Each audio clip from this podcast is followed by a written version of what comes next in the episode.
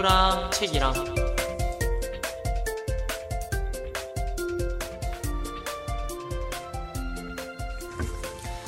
안녕하세요. 태호랑 책이랑의 최태호입니다. 우리의 모든 생활은 뇌에 의해서 이루어지는데요. 사고부터 행동까지 이르는 모든 과정이 뇌에 의해서 이루어집니다. 그렇다면 이 뇌에 문제가 생긴다면 우리는 정상적인 생활을 영위할 수 있을까요? 아니, 그보다 어떤 일들이 일어날까요? 이러한 사례들에 대해서 관찰하고 책에, 저, 책에 책을 집필한 한 신경의학자인 올리버 섹스의 저서 아내를 모자로 착각한 남자를 소개하겠습니다. 이 책의 작가인 올리버 섹스는 신경의학, 신경의학자라는 직업생활을 하며 만난 여러 특수한 경우에 뇌손상을 당한 환자들에 대해 관찰하고 그에 대해서 집필한 책입니다. 이 책엔 총 4부로 구성되어 있는데 우선 1부 상실, 2부 과잉, 3부는 이행, 4부는 단순함의 세계라는 목차로 이루어져 있습니다.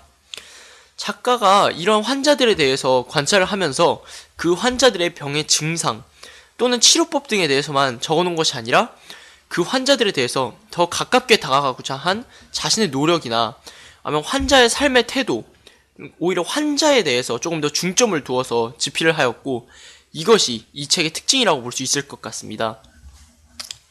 우선은 이 저는 이 네 가지의 목차 중에서 4부 단순함의 세계가 가장 인상 깊은 부분이었는데요. 이 단순함의 세계의 세부 항목을 보면 시인 레베카, 살아있는 사전, 쌍둥이 형제, 자폐증을 가진 예술가가 있습니다. 음, 우선은 저는 이것들이 흥미롭기도 했지만 그뿐만이 아니라 작가에 대한 존경심이 우선적으로 들더군요.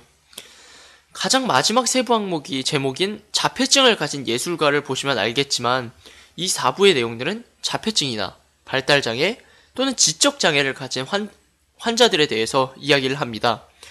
이 환자들은 자폐증을 가져서 아니, 여러 가지 지적 장애를 가져서 지능이 떨어지긴 하지만 특정 분야에 있어서는 천재라고 불리는 그러한 정도의 재능을 가진 서번트 증후군을 가진 환자들입니다. 저는 이 부분에서 자, 일반인들은 이해할 수 없다면서 그들을 배척하고 그들을 치료해야 한다고만 여겼습니다.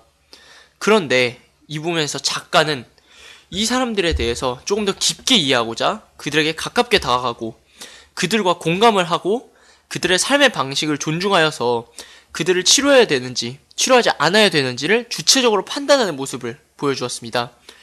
전 이 모습이 존중받아 마땅할 태도라고 생각했습니다. 이러한 태도는 4부 말고도 3부에서도 일부 비춰지는데요. 이 3부 이행에서는 일부 환자들이 뇌의 이상으로 인해서 자신이 고향에서 들었던 자기 고향의 민요나 자신이 어렸을 때 들었던 민요들이 약간 귀에서 생생하게 들리는 그런 증상이 나타났습니다.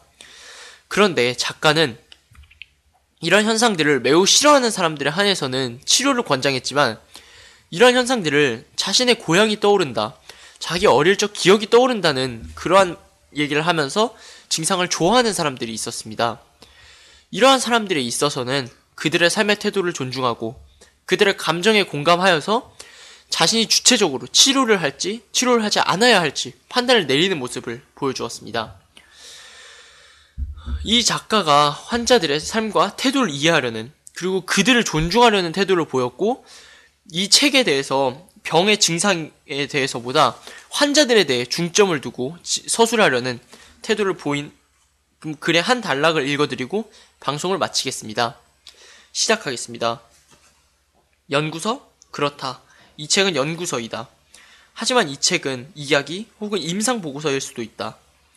질병을 처음으로 병력이라는 맥락에서 바라본 사람은 히포크라테스였다. 그는 질병에 일정한 경로가 있어서 첫 징후에 이어 위기가 오고 그 다음에는 다행스러운 결말 혹은 치명적인 결말이 따른다고 보았다. 이렇게 해서 그는 병력, 즉 질병의 자연사에 대한 기술이라는 개념을 내놓을 수 있었다. 이러한 이야기 혹은 역사는 자연사의 한 형태이다. 그러나 병력은 개인에 대해 그리고 그 개인의 역사에 대해서는 아무것도 말해주지 않는다. 다시 말해서 병력은 질병에 걸렸지만 그것을 이기려고 싸우는 당사자 그리고 그가 그 과정에서 겪는 경험에 대해서는 아무것도 전해주지 못하는 것이다. 이러한 좁은 의미의 병력 속에는 주체가 없다. 오늘날의 임상 보고에는 주체가 삼염색체 백색증에 걸린 21세 여성과 같은 피상적인 문관에 넌지시 모습을 드러낼 뿐이다. 이런 식의 병력은 인간이 아니라 쥐에 대해서도 똑같이 적용될 수 있다. 인간을 인간으로 바라보고 기록한 병력이라고 말할 수 없는 것이다. 인간이라는 주체, 즉 고뇌하고 고통받고 병과 맞서 싸우는 주체를 중심에 놓기 위해서는 병력을 한 단계 더 파고들어 하나의 서사, 하나의 이야기로 만들 필요가 있다. 그리고 그렇게 할 때에만 우리는 비로소 무엇이 뿐만 아니라 누가를 알게 된다. 병과 씨름하고 의사와 마주하는 살아있는 인간, 현실적인 환자, 개인을 바라보게 되는 것이다. 끝입니다. 음, 저, 제가 말한 것에서 들으셨다시피 이 작가는 병 그 자체에 대해 기술하기보다는 환자들에 대해서 중점을 두고 기술하는 것을 인간을 관찰한 한 인간의 입장에서 기술하는 것을 더 높게 바라보고 있습니다. 이 책은 신경의학자라는 직업을 가진 작가가 집필한 책이지만 읽는데 뇌나 신경과학에 대한 지식이 많이 필요하지 않을 뿐더러 뇌에 대한 과학적 지식보다는 감동을 주는데 더 중점을 둔 책이라고 할 수 있을 것 같습니다. 소설 같은 소설과도 같은 현실 속의 이야기를 읽고 싶으신 분들께 이 책을 추천드리며 방송을 마치겠습니다. 감사합니다.